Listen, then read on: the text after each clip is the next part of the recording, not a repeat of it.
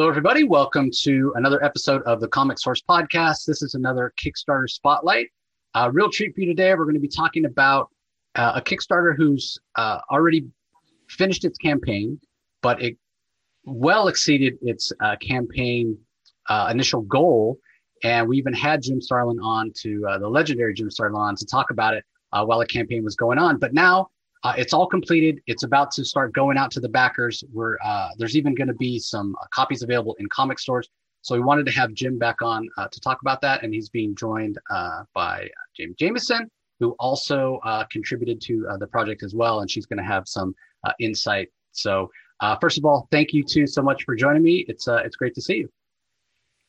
It's a pleasure to be here. Um, and the book actually exists. You know, it's no longer just a JPEG, so uh, we can uh, actually show it off here now. yeah, I can't. I can't wait to uh, to have it on my on my shelf. So, uh, and it's always a pleasure to talk to to Jim. I I think I've told you this, Jim. Um, you were my bucket list guy to get on my podcast for the for the longest time, and we finally made that happen at San Diego, uh, 2018, and it was uh, it was just a pleasure. So it's, it's always great to have you uh, on the show. Uh, but this is the first time for you, Jaime. So, uh, for people who may not be familiar with you and your work, do you want to give a, a quick intro uh, about you know what it is you've done, uh, past work, and what you contributed to uh, the Dreadstar Returns? Um, well, I started out um, with American Gods. I actually did photography and modeled for the female characters with Scott Hampton and P. Craig Russell. And um, so started with more like the layouts and the design such. Um, and then worked with a couple other artists, including Keith Giffen. And um, I um, got poached by Jim here. So I've done a few things, but uh, this was the first major project.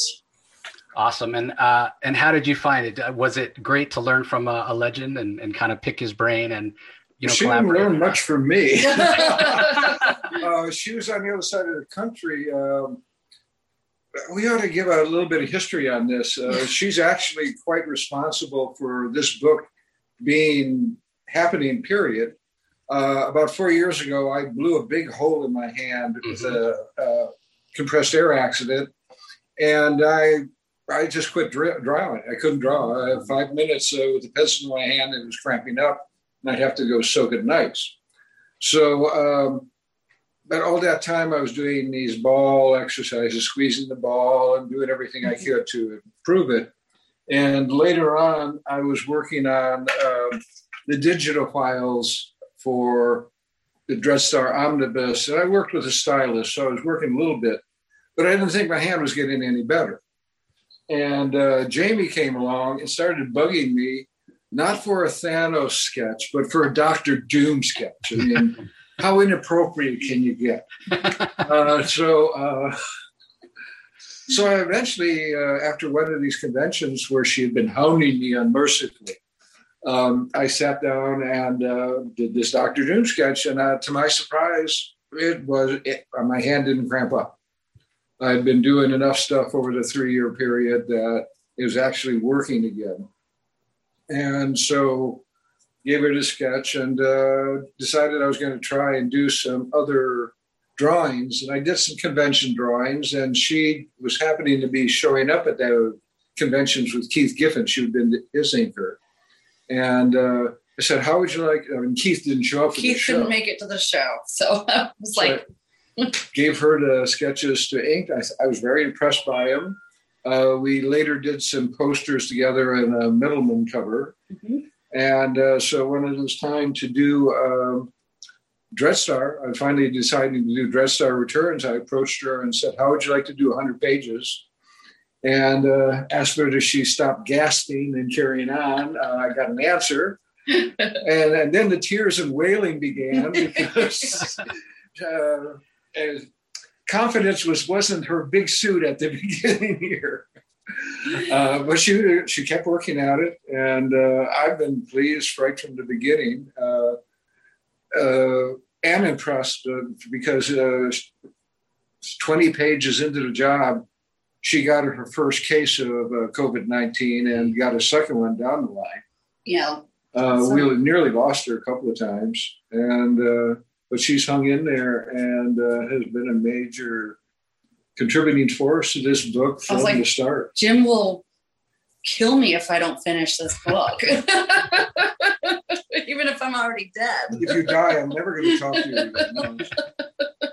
Well, I think the first time we had Jim uh, on to talk about uh, the the project, you were at that time sick, and, and Jim mentioned that he was getting a little bit ahead on pencils because you weren't able uh, to work. So uh, glad to hear you're Yeah, doing he better. falling down on the job. Yeah, yeah, completely ter- ter- terrible. uh, I, I do, and I do find it interesting. You know, you, you did mention there, Jim. You know, first of all, um, and we talked about this the last time you were on, how pleased uh, your fans are that you're back at the drawing table. You know, we're getting Jim started on art again. Uh, but you did mention that you've uh, started working, you know, digitally now as opposed to you know just paper and pencil like you know back in the day. Uh, have you found that? How have you found that that transition when you started to to switch over to digital? And is it is it just for kind of ease of of making corrections and, and just in terms of efficiency? Not digital. No, I'm not completely digital. I still pencil on an analog basis, and she inks it on the board. Gotcha. And then we Okay. scan, and then the digital part comes in. Uh, I enjoy the latter part because it's the coloring, and at the end of the day, I'm not covered with multiple pigments. I can go downstairs and have dinner and uh, not have to scrape for a week for you before I can uh, be socially acceptable again. Um, you know, it's it's a different world now. I mean, the the lettering is no longer done on the pages like it used to be. Mhm. Um, but we uh, start off very uh, old fashioned. Uh, you know, It's literally on the the board, on the the paper, and then inks go down. Fantastic. So that means for all the original art collectors out there, there are uh, original pages, which is always a, a great thing to hear. Uh, but yeah, that was the thing. It's like how I mean, I I understand why people. It's so much faster to do probably digital and everything, but then you don't have the original art. So yeah, it, yeah. As as a, an original art lover, it, it, I always lament. Like I, I will never begrudge somebody for doing something that's uh, quicker and allows them to spend more time with their family instead of drawing, you know, 14 hours a day, especially when you have to make changes. Um, but let me ask you this, Jaime. Um, it sounds like you, you two really got into a groove uh, on the project. Um, did you feel right away that your inking style could bring a lot to to Jim's pencils? Was there any kind of transitional period when you're sort of getting used to his line work, or did you feel like you you kind of clicked right away? Well, I mean, it's it's all a learning process as I go. I've not, you know, I didn't go to the Kubert school. I'm not, um, I haven't been inking my whole life or anything like that. Um, I have a lot of friends that are just super talented, and when I have questions, I have people I can go to. Um, Joel Adams has been like uh my biggest cheerleader. I couldn't ask for anybody to be in my corner more. To you know, when I have those moments, because I'm in California, I'd go over to Neil's store and. Uh, I'd work there because it was a place I could go and work, especially after being sick for so long. The last place I wanted to be was in my house anymore. Right. So it was like a safe space to be where I could work and use the copier, make some blue lines and practice if I didn't know how to handle something. So I wouldn't say like I just, yeah, I'm going to be great. I think there was more like what he was saying, like the uh, confidence was like this. yeah, she would uh, call up and go, "I just can't do this. Uh, I, I I, suck." just, I, I, suck. I'm never going to be able to pull this off." and I'd go, "I understand. I understand completely. Uh, will you be able to still get me a page tomorrow so I can color it? And I'm sending you ten more pages." I just completely ignored her, and she she carried on, and it, it worked out just fine. Yeah. He'd be like, I'm bored of penciling. I need to color. I need another page. Yes, please. you know, have your breakdown later. Can you please just be productive? So was that uh, Jim? Was that um, basically a function of you being uh, in the industry for so long, and, and even if, if Jaime maybe didn't believe it, you believed in, in the talent, like you you knew that she could do it. Well, she was doing the job. I mean, it was obvious that she was doing the job. It was just uh, ego in that, uh, or lack thereof ego. Right. Also, the, the being sick part. Yeah. I'm a long hauler. Like it's uh, you know the, you've heard about the long haulers. Oh, yeah. that long hauler stuff is no fun. So if you had a bad day, you have really bad days. So like, and it got to the point where eventually it was like I start laughing at myself. If I, I remember one day just I put down the worst line I've ever put down and started laughing so hard I started crying. And everybody around just started, they were like, "What's so funny?" And I was like, "Look at that line I just put down." And I start crying. Joel starts crying. Everybody's like crying. So I'm laughing at myself at this point. And it was just like, okay, it's okay to just like make a mistake here or there, but like, of course, you don't want to say that in front of the penciler. But white paint.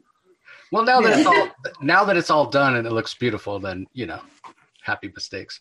Uh, one of the things that you mentioned last time we we had you on, Jim, was um, you were talking about uh, getting ahead on the pencils and uh, you, you, didn't have everything scripted. You you had uh, a little bit of leeway, and you talked about the fact that you always like to leave yourself room to be spontaneous. And you thought you might even have room in this project to go back in and maybe change some uh, single pages to double page spreads, uh, maybe expand a little bit and kind of uh, show off some of those awesome Jim Starlin kind of you know collages and and montages and whatnot. Did you end up with the space for that? Did, did you get to really kind of expand? Yes, uh, there was a lot of improvisation as we went along. Um, we're uh, quite a ways into the next book, actually. There's another graphic novel, this one called uh, Dreadstar versus the Inevitable. I'm like 60 pages, some odd pages into it. And she's uh, still in the early teens in the inking, but uh, I've already, in this one, uh, decided I needed two more pages at the beginning that I didn't have. So I'm going to have to go through the files and move everything up two pages. No, I love this fact that of late working for Marvel or DC, they want uh, a hammered out plot synopsis. And if you vary from it in the least, they freak out. I always liked working where I could when I was doing Captain Marvel, I would go in and talk to Roy Thomas, and I'd say, "Well, this issue, uh, Captain Marvel versus the Super Skrull, and go go for it," because he just had too much stuff that he didn't have time to put up with a, a lengthy discussion, and he trusted me to go off and do a good story. And so I always had the ability for a long time to just throw things in. Uh, there's a character in Captain Marvel called Eon uh, he's sort of a floating head with a face on one side, a big eye on the other, and the rest of it's dirt. Looks like a piece of dung hanging in space with hair on top. And he came out of me walking home from a party one night and seeing a grease stain on a garbage bag. And I saw that and I saw the character fully rendered at that point went home and added him immediately to the Captain Marvel Metamorphosis story. Uh, working with the 100 pages and not having to answer to anybody, I'm able to do so, much of the same thing. Uh, I can change at the last moment, and if I want to throw out a page or so, who who's going to stop me? You know, um, I'm doing one book a year. That's the plan, and uh, I want it to be the best book that it can be. And if um, you know, we're going to do some spontaneous uh, retrofitting on things as we go along. You know, we'll do it. Um, Jaime's seen this in the in the works, and uh, she doesn't freak out too badly about it. Hmm. Uh, not at all, actually. Oh, uh, yeah. she's just okay. It's going to work sooner or later, you know. I mean, and uh, you know, uh, I think it worked out fairly well with Dreadstar Returns. Uh, we had a lot of things we had to work with, such as 25 years between issues, and I didn't want to have a lot of exposition as to who the character was. So a lot of it was work so anyone could come in and start on Dreadstar Returns and not feel that they were missing out on a lot of history, even though we were letting them know that there was a lot of history to miss out on. Uh, you could go on, and I think we've been able to successfully have a first time reader come in and enjoy Dreadstar Returns as much as uh, someone who's been with it from the beginning. And do you want to, uh, for for fans of of Dreadstar, you know, for its whole run, and, and for new uh, people that may be coming on, do you want to quickly give a, a, kind of a recap of of what this story is that's that's bringing Vanth back to uh, the comic page? Okay, well, Vanth has always been a uh, anarchist without a second act. Uh, he's good at breaking things and never been very good at uh, living in a society that's functioning. he's learned how to to do that, basically. Uh, he's learned how to uh, put his uh, more destructive urges to a constructive use. And he's, he's fit into this society uh, of the Willow Consortium in its own, his own unique way. He's still very much the outsider. And when this uh, peril to the very heart of the Willow Consortium and the home planet of Alteryx arises, uh, he's pulled back to it and uh, has to use his powers and uh, his friends, which include Oedi the Catman and Willow, uh, who is at the beginning of the story uh, part of the digital platform that runs the whole empire. Uh, they all have to work together with a few other characters to solve the mystery of what is threatening their universe and how to deal with it because it's all a big mystery to begin with. And uh, as it goes along, you find out it's an unrequited love story. And there's very little more I can tell than that without ruining for you. Oh yeah, we de- we definitely don't want to do spoilers. Um, I mean, I so I I, I got my digital copies. Obviously, I, I backed the the Kickstarter, and I, I look forward to getting. And I got the, the guidebook as as well. We'll talk about that in a minute. Uh, but I can't wait to get my my hands on the physical copy and, and sit down and enjoy it. Um, but what's interesting to me is, is, as you mentioned, at the end of the graphic novel, we're, we're teased for the for the next one, and, and you mentioned it um, already. Um, now, last time you were on, you talked about going back to Dreadstar, and you had an idea for the last Dreadstar story. Um, but then you you stuck it in a drawer because, in your words, you you said, "Well, we may be having you know TV or movie stuff uh, coming down the pipe. Maybe not the best time to tell the last Dreadstar story." So you decided to tell this one first. You didn't at the time mention that maybe you had some other ideas. Didn't have those stories in mind at the time. That well, that's what I was going to ask. Has working on this one spurred more ideas of more Dreadstar tales? Yes, I mean life itself is a generator of ideas. Um, this is very much our pandemic book. We did it throughout the quarantine uh, half the team suffered mightily from uh, the, the malady. Um, the next book is past the quarantine. We have a outside life again, mm-hmm. but it's going to be very much about uh, the pandemic. Uh, Dreadstar versus the Inevitable is going to be about accepting the fact that you cannot control everything in life, and some of it is going to either run you over and destroy you, or you learn how to go with the flow and survive. And uh, basically, the inevitable, the nameless, is uh, it's basically the pandemic in a physical form coming at an entire universe on a cosmic level. So uh, it's going to be a kick-ass story. I'm having a lot of fun with it already. That's awesome. Uh, there is a certain feel uh, to a Jim Starlin story, uh, Jaime. So uh, I, I, know you're you're probably very uh, aware of that. Um, is there anything that you do differently when you're working on Jim's line work as opposed to to somebody else that kind of captures that that feel, or is it more just you know you you kind of go with the flow of the page? Is, is there anything you do differently with uh, with Jim's line work? I mean, I kind of just go with the flow. There's there's always something, you know, some new element or something that's going on in the pages where you just kind of go with it. Um, especially because he, he, does use all these cosmic backgrounds on, on certain things, and the lighting is going to be a little different than say like a, you know, like a, in, in a ship than just you know everyday life. Or so I mean, it just kind of go with what's given on the page. Um, and go from there. so it's almost just like it, the the style of that feel that I'm talking about of Jim Starlin book, it, it's just there in the pages already, and you just have to. Oh, I try to stick to like what I mean. Definitely try to stick to the old Jim Starlin, you know, the back back in the day stuff, of course. But like, you know, there's also I'm not Jim, so right. I'm not going to be exactly the same. So she brings her own style to it, and she didn't realize it at the beginning, but you know, part of the job of an inker is adding to the pencils. Right. Just doing exactly what's down there is that's not contributing to anything. Right. And so she was sneaking in corrections. To, to, you know, if the face wasn't quite right, she'd fix it and hope I wouldn't notice. and you know, of course, I noticed, and I was going, "This is great." and uh, eventually, she got to realize that this is actually a collaboration, not an enslavement.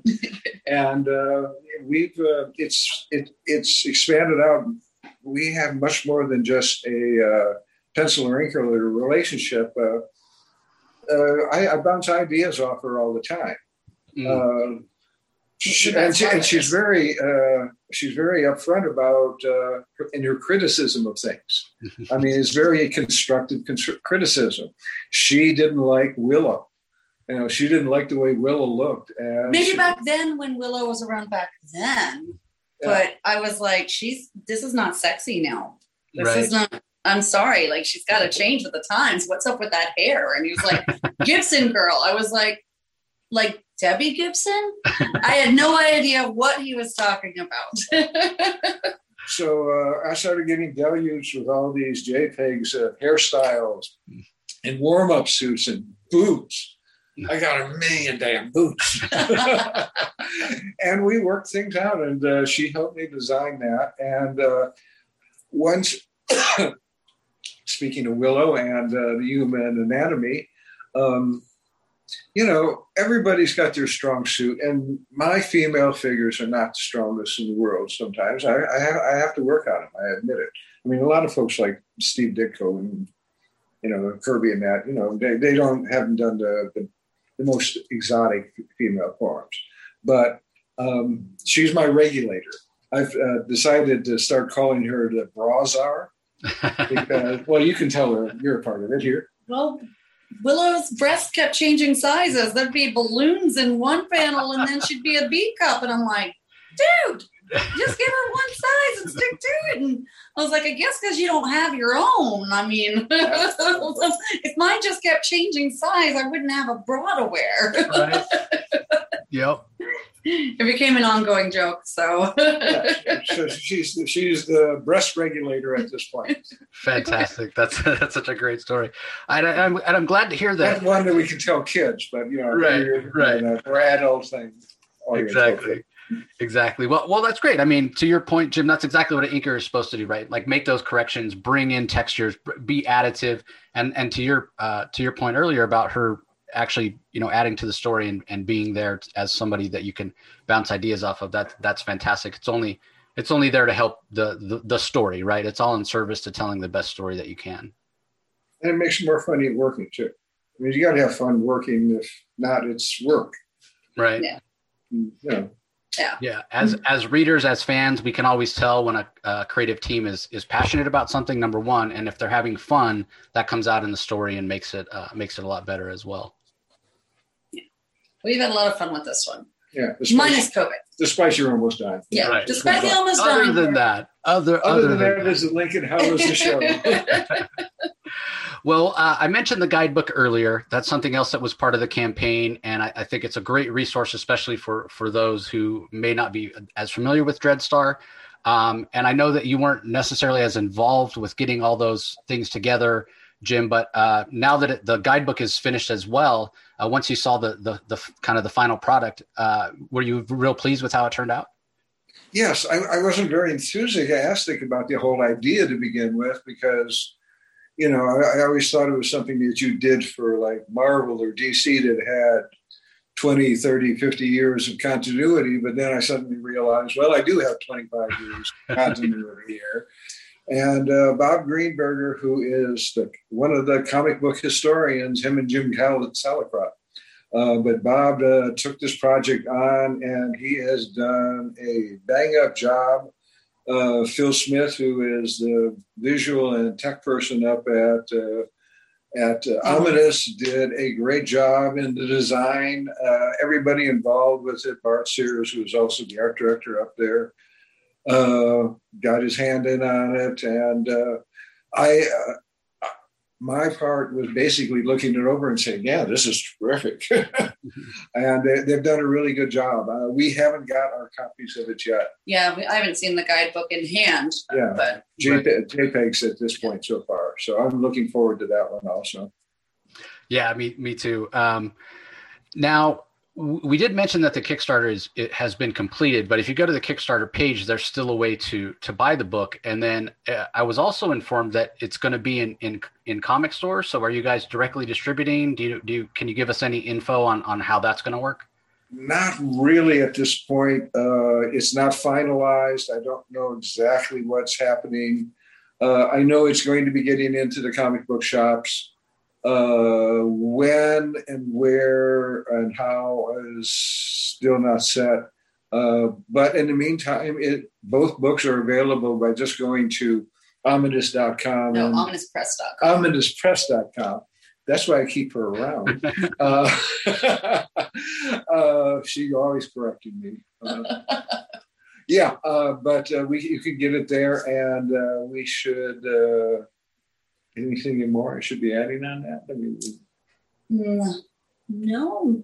Or keeping everybody over at Ominous busy. I know Ron Marz has been busy. yeah, you know, so we were, you can get it that way, but it will eventually be in the comic book shops too. I think it ships out to the Kickstarter folks on June 1st, is what we learned today. Gotcha. Yeah, we're supposed to be getting it overnight tomorrow on the signing plates that we're supposed to get. Uh, so it's they're not out to the uh, everybody. People just bought the regular books. They're getting them already, I think. But the ones who got the special things like the signed plate and stuff like that, uh, yeah, have we haven't signed them yet. You haven't got them yet, Yeah. in case you hadn't noticed, and uh, they will be coming now. Yeah, but I, I- I think everybody's digital probably because I got my digital earlier this week. The digital Okay. element. Yeah. So uh, everybody, I'll, I'll put a link. I'm going to put a link both to the the campaign page so you can go and look because there's a lot of information there. And like I said, there is a there is a link there, and it probably goes to the Ominous Press uh, site where you can you can still order it even if you didn't get to uh, participate in the campaign. So, but I'll also put a link to the ominouspress.com site as well, just to be sure. Um, so it should be should be covered there. And then when I when I do get more info about when it might be in comic shops, I'm sure we'll be mentioning it. Uh, you know when when it hits and on our new comic book uh, episodes and, and whatnot. So uh, all of that will be be forthcoming. Um, you mentioned Jim being 60 pages into this uh, the the next one uh, and planning on doing one a year. Um, how far? It sounds like you're a little further along with this one as opposed uh, with the next one rather, um, as opposed to when you started the campaign for uh, for the Dreadstar Returns. Is that is that accurate? Um, There was a pandemic. So Yeah, there was. yeah, the pandemic over the la- has made me very productive. Uh, the quarantine rather has made me very productive. Um, I'm trying to remember what I had done. I think I had at least 30 pages of pencils when we did uh, did the Kickstarter. I, I know I I just kept working at it. I, I knew I was going to do this, so Mhm. whatever the Kickstarter we were hoping that the Kickstarter would make up enough money just to get us the print costs. We were trying for, I think it was eighteen thousand dollars, and Yeah. we went over a hundred. So uh, Well, also, you've been drawing. Now you're drawing so regularly that your hand is probably getting back into it. yeah, I've slowed things up. I've just uh, relocated from New York to I'm out here in LA right at the moment, and uh, you know, so that's slowed things up a bit. But I'm I'm still sixty pages into it already, and uh, I'm producing here, so it's going to continue on. Uh, Fantastic. I, and the only reason I ask is just because you know the not to, to put too much pressure on you, but the faster that we can get these, you know, the better in terms of for the fans, right? Like we. I don't think Right. that's pressure on him. I think that's more pressure on me. Thanks. Wow, faster, faster, faster. Let's get those inks out. Next, I'll hear. I need to color. Yes. Eh, Well, to to Jaime's point, now that you've been back at the the drawing table for an extended period of time, have you noticed that you've been getting uh, a little faster? Yeah, and I've learned some tricks uh, that have helped. You know, I mean, there are certain things uh, as far as reference that you didn't have in the old days. If I need a uh, uh, anything in particular, uh, I, I just Google an image of it, and I have the reference for it. Um, I'm actually working with uh, uh, a program called Poser or DAZ 3D, and that, that's a big help for Was certain somebody told you. Yes, certain something told me about it. She wants credit. She gets it, uh, and that's helped. Uh, you know, facilitate and make it a lot quicker. I mean, uh, if I can just throw this figure, you know, I'm not going to get a finished drawing out of it. I'm going to get a figure that was in the position that I want in general, and uh, I'll sit down there and pencil it and make the changes and put on the features and stuff like that. But it saves me a lot of time from having to go through all the construction of the figure and that. Uh, so it's it's a time saver, and so things do go a little bit quicker than they did in the old days. Yes. And Yeah, hopefully, I'm a little bit smarter. Doubtful, right? Yeah. Okay. Just yeah, it's a, My support team here. yeah. I mean, yeah, I mean, it is so interesting that the digital tools now, the you know, like you said, you, can Google reference of a car, a, you know, a pig, a toaster, a build, you know, whatever. It's it's it's all out there now. It, it's just it's just to the to the benefit of of the artist, which I find to be interesting.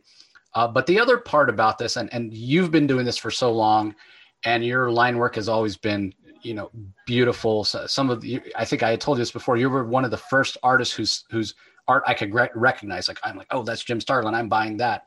Um, I've, I've heard so many artists say, but you do never want to stop learning and uh, evolving and make sure that you continue to improve. Is you know you've been doing this so long. Do you still find that to be true? Okay, oh, Jaime can attest to this. Uh, the other day when we got the books in, uh, about two or day, two or three days later, I finally sit down and look at it, and all I can see is the He's things I hate. Just crit. He's like, I could have changed this. I could have changed that. And I was like, this is why. This I could have been done better. This, uh, my thing is, you if you feel like you're a master and you love your, you know, like I'm constantly learning. If I'm not learning them, I'm I'm dead because like there's always more to learn. But yeah, like I, I like I try not to judge the past stuff or look back at stuff or like like I, I do music as well. So like criticize music and I could have done this differently or why didn't I do you're always gonna want to change it. You're never gonna be fully happy with yourself unless you're a complete narcissist. So Yeah, every, every artist is worth his what goes through that when the job finally comes out, and uh, we all know it. We all know that it, you'll get past it, but during that day that you're doing it, you're going, "Oh shit, I should have stayed on the assembly line in Detroit." You know, I would have had a better life that way.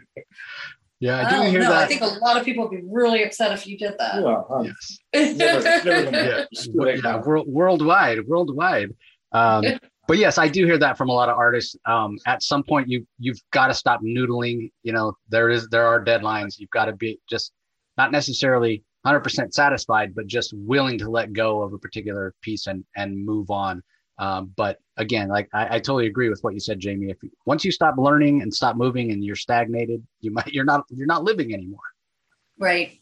And that's exactly it. Like, I mean, I can't sit here, like I said, I didn't go to the Kubert school. I don't know everything there is to know about inking. I'm, I'm lucky I've got friends like Scott Hanna, who I do like a weekly, we chat for like two hours a week sometimes, and I'll just go over stuff that I'm like, ask technical questions or, you know, like, cause it's good to ask questions. And especially when it's a more intellectual side of things, like, I understand what it's supposed to look like, but why?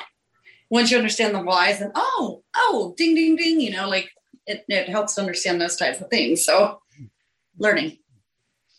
uh, the other aspect of this uh, this kind of evolution that I, I wanted to ask you about, Jim, is is also in terms of of the story, right?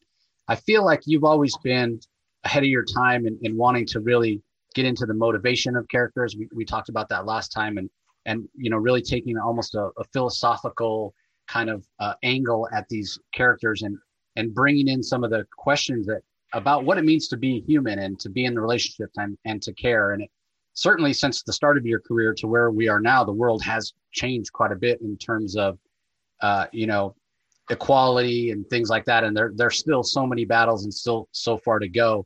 Um, but you, to me, you've always been so aware of that. Um, do you feel like that still really informs your work and, and kind of spurs you on to want to tell these stories and bring in these aspects of what it means to be a living, breathing being? I don't know anybody who's perfect. And uh, perfect characters inside literature are boring characters. Uh, I love the flaws. The flaws are what gives it texture. Uh, Dreadstar and his magic sword is pretty cool on the emotion on the on the surface level, but he's really interesting because he's a massive contradictions. Uh, you know, he he, starts off uh, in his story uh, wiping out all the polar bears of his, uh, this planet because it, they killed his parents. Uh, then he uh, becomes a farmer, and when that doesn't work out, he becomes this butcher of kings. Uh, the fact that he's so inconsistent has always been Mhm. his consistent element. and that's what makes him interesting. Uh, Syzygy Darklock uh, sacrifices the woman of his dreams in order to and attain a goal that uh, not everyone would say is honorable. Uh, I find these people are the most interesting, and I would want to read about them more than uh, I want to read about the guy who's going to do the right thing every time. And uh, your basic, your best characters have been the ones that are ripe with contradictions. Uh, Batman is a psycho who's doing good. Um, you know, uh, Spider Man is a guilt ridden teenager who's never going to get over to screwing up with his uncle. You know, uh, these are all uh, flaws that make these people, these characters, lovable to us. You know? So that's where I'm sort of out on that one. Give me the pimples. well, to to your point, um, it, it Superman is kind of hard to relate to. You know, like I don't have that massive uh, ability that he does, and I I struggle. You know, I'm not going to choose the right thing every time.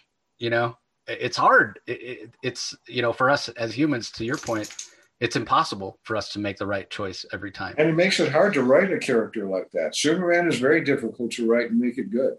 Yeah, yeah because yeah, I, I, would say as a writer, it's probably hard to find a touch point to get into understanding the character, and as as readers, again, it's it's hard to relate. So, Uh, the more complex a character is, he is easier to write. Uh, I worked over at Marvel on the, the Punisher, and they said there's two rules.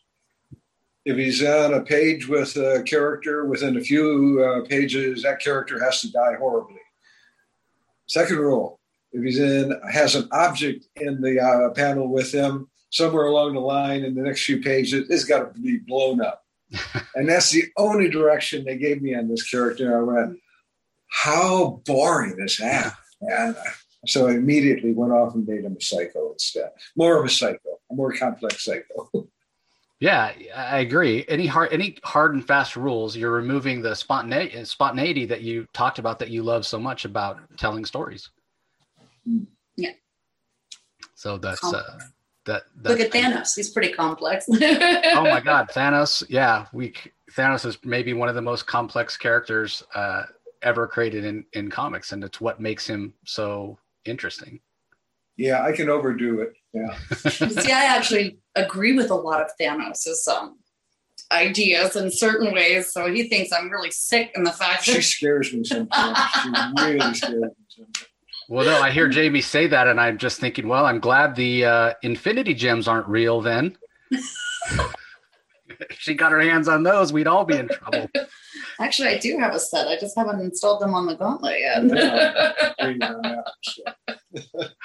uh, that's that's fantastic. Uh, well, one last thing I want to uh, touch on, uh, getting back to the the um, the graphic novel Dreadstar Returns. Uh, you you did kind of briefly mention it, Jim, that you're, you're doing the color work uh, as well over uh, Jaime's inks. Um, I think I've heard you say before that you enjoy doing the color work because it's so kind of relaxing and it, it's sort of that final touch on the book to sort of set the mood. Um, so, you know, the fact that you were getting to do that over your own pencils uh, for this project was there can you talk a little bit about that? Was it did it feel like coming home? Was it really enjoyable uh, as it had been in the past?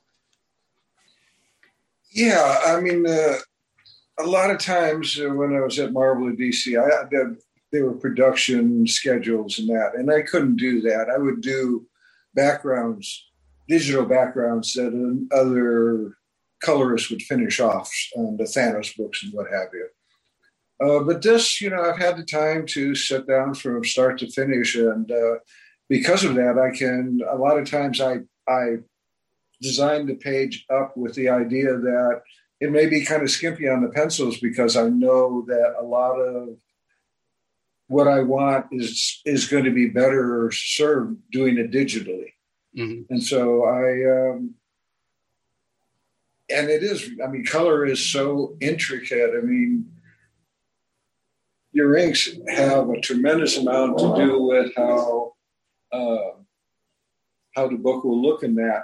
Uh, the color has a lot to do with how the book will feel. Right. Uh, and so it's something I'm I, I just love doing. Like you said, it's the final stage. Um, there's no lettering on it at that point, uh, and so I have to sort of visualize that as I'm doing it. But that's basically figuring out where the white the white holes in your right. painting is going to be. And um, no, but I, I, I, it is my it is probably my favorite part of the job, the most relaxing. Yeah. fantastic. That's fantastic. Uh, well, I want to thank you too for your time. Uh, it's been amazing. I can't wait to get the, the hard copies in my hand of uh, of these books. I'm very happy, Jim, that in doing this, you've been inspired and, and discovered you have more stories to tell with uh, with Vanth. And so we look forward to uh, to future campaigns. Uh, as we're winding up here, Jim, is there anything else that you want our listeners and your fans to know? Um, no, I think you pretty well covered everything. Um, you can thank them for buying the book. Yes, thank you. Well, thank you for buying the book. Thank you for keeping me alive over the last X number of decades. So, uh, you know, we will see you out there on the convention circuit soon. Uh, we are coming back to normal. We have gotten through this together, and we will get through what is coming together, folks. So let's uh, get back to used to getting back to smiling and uh, seeing what the bottom part of our faces look like again. Yeah, a hundred, a hundred percent. Uh, now I know Jim's not very active on social media, but what about you, Jaime? Is there uh, is there anywhere on, online that people should follow you if they want to um, get news about your work that you're doing with Jim? Um, yeah, I, am on Instagram. It's James Jameson. It's actually James, like, male name. Um, I'm on Facebook um, and I'm also on uh, Twitter. I don't, I have not been very active on my social media since all this started as, you know, being sick for so long. And, you know, we're just now starting to open up in California. So I didn't think people wanted to see pictures of um, my animals all the time or the inside of my house. So there wasn't a lot to post, but now I'll, I'll be more active. So Great, and I'll, everybody, I'll put links to Jaime's uh, social media, her uh, her Instagram and Twitter in the show notes as well, so you can go uh, click there and, and give her a follow. Uh, and and and remember, there, uh, even though the campaign is over, uh, ominouspress.com, where you can still get these books. I will let everybody know when they're in comic shops. Um, and you know, certainly, uh, Jim, Jaime, when the campaign comes down for you know comes down the line for the next a book, the next tale of Dreadstar, we're always happy to have you back on to to chat about it. So. Awesome. We look forward to it. We'll be there. Thanks for having us. All right. And to you, uh, listeners and viewers, we appreciate your support as always and for joining us. And we will talk to you next time. You can find the Comic Source podcast on Spotify, Apple Podcast, Stitcher, Google Play, or whichever podcasting app you prefer. Please tell all your friends about us, subscribe, and rate us. The ratings really help with our visibility and our ability to reach new listeners, especially five star reviews on Apple. Also, be sure to visit us at lrmonline.com to join the conversation, access the show notes, and discover all our other great pop culture content. If you want to email us, the email address is thecomicsourceblog at gmail.com, or you can follow us on Twitter, twitter.com forward slash the comic source. Do a search for the comic source on Facebook and Instagram to follow us on those social platforms. All three spots are great places to find out when we release new episodes as well as follow all our convention coverage. So, once again, we want to thank everyone for listening, and we'll talk to you next time.